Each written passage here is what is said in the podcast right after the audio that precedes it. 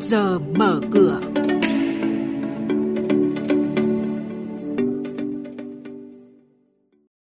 Thưa quý vị và các bạn, sau đây sẽ là những thông tin có trong trước giờ mở cửa. Hoạt động ủy thác đầu tư liệu có an toàn? Có 22 thương vụ phát hành trái phiếu doanh nghiệp thành công. Masan thuộc top 50 công ty niêm yết tốt nhất trong năm 2019. Bây giờ xin mời biên tập viên Hà Nho thông tin chi tiết. Vâng thưa quý vị và các bạn, Hoạt động ủy thác đầu tư được quản lý chặt chẽ bởi Bộ Tài chính và Ủy ban Chứng khoán Nhà nước với việc Bộ Tài chính đã ban hành các thông tư điều chỉnh hoạt động của công ty quản lý quỹ và việc quản lý danh mục ủy thác nhằm bảo vệ nhà đầu tư. Ngoài ra, Ủy ban Chứng khoán Nhà nước được giao nhiệm vụ giám sát công ty quản lý quỹ, trong đó có hoạt động quản lý danh mục đầu tư.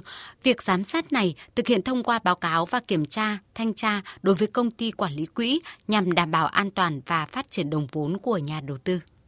Theo ghi nhận của Hiệp hội Thị trường Trái phiếu Việt Nam, trong 7 tháng năm nay đã có 22 trên 23 thương vụ phát hành trái phiếu doanh nghiệp thành công.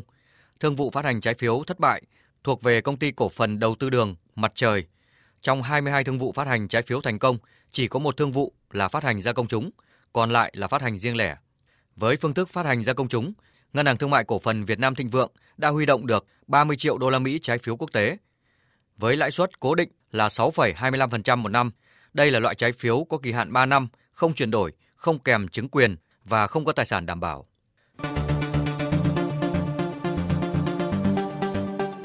Mời quý thính giả nghe chuyên mục Trước giờ mở cửa phát sóng trên kênh Thời sự VV1 từ thứ 2 đến thứ 6 hàng tuần vào lúc 8 giờ 5 phút đến 8 giờ 10 phút. Thông tin kinh tế vĩ mô, diễn biến thị trường chứng khoán, hoạt động doanh nghiệp chứng khoán. Trao đổi, nhận định của các chuyên gia với góc nhìn chuyên sâu – Cơ hội đầu tư trên thị trường chứng khoán được cập nhật nhanh trong trước giờ mở cửa.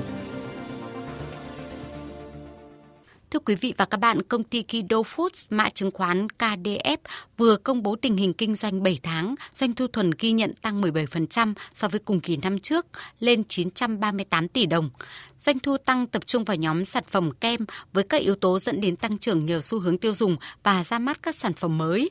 Việc tái cấu trúc bán hàng và quản lý đã giúp lợi nhuận trước thuế đạt 155 tỷ đồng, vượt kế hoạch cả năm đặt ra là 150 tỷ đồng.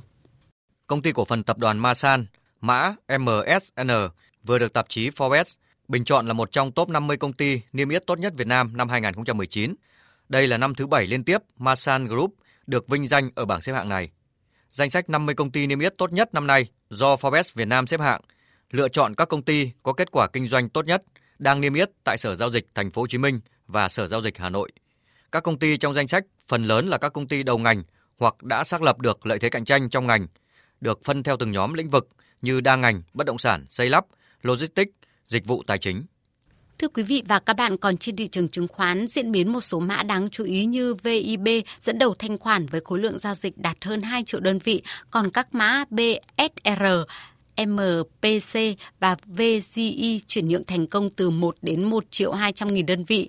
Khác với phiên trước thì thị trường về cuối phiên giao dịch cuối tuần bất ngờ chịu áp lực bán mạnh ở một số cổ phiếu vốn hóa lớn, trong đó các mã như BVH, FPT, MVKG, SAB đều giảm mạnh và ảnh hưởng đáng kể đến đà hồi phục của thị trường.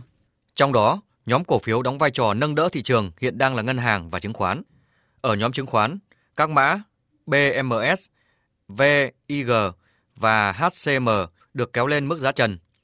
HBS tăng 6,1%, SSI tăng 1,8%, VCI tăng 4,7%. Còn ở nhóm ngân hàng, trong khi VCB điều chỉnh giảm thì các mã như VIB, TCB, NVB, BID, KLB hay LPB đồng loạt tăng giá mạnh.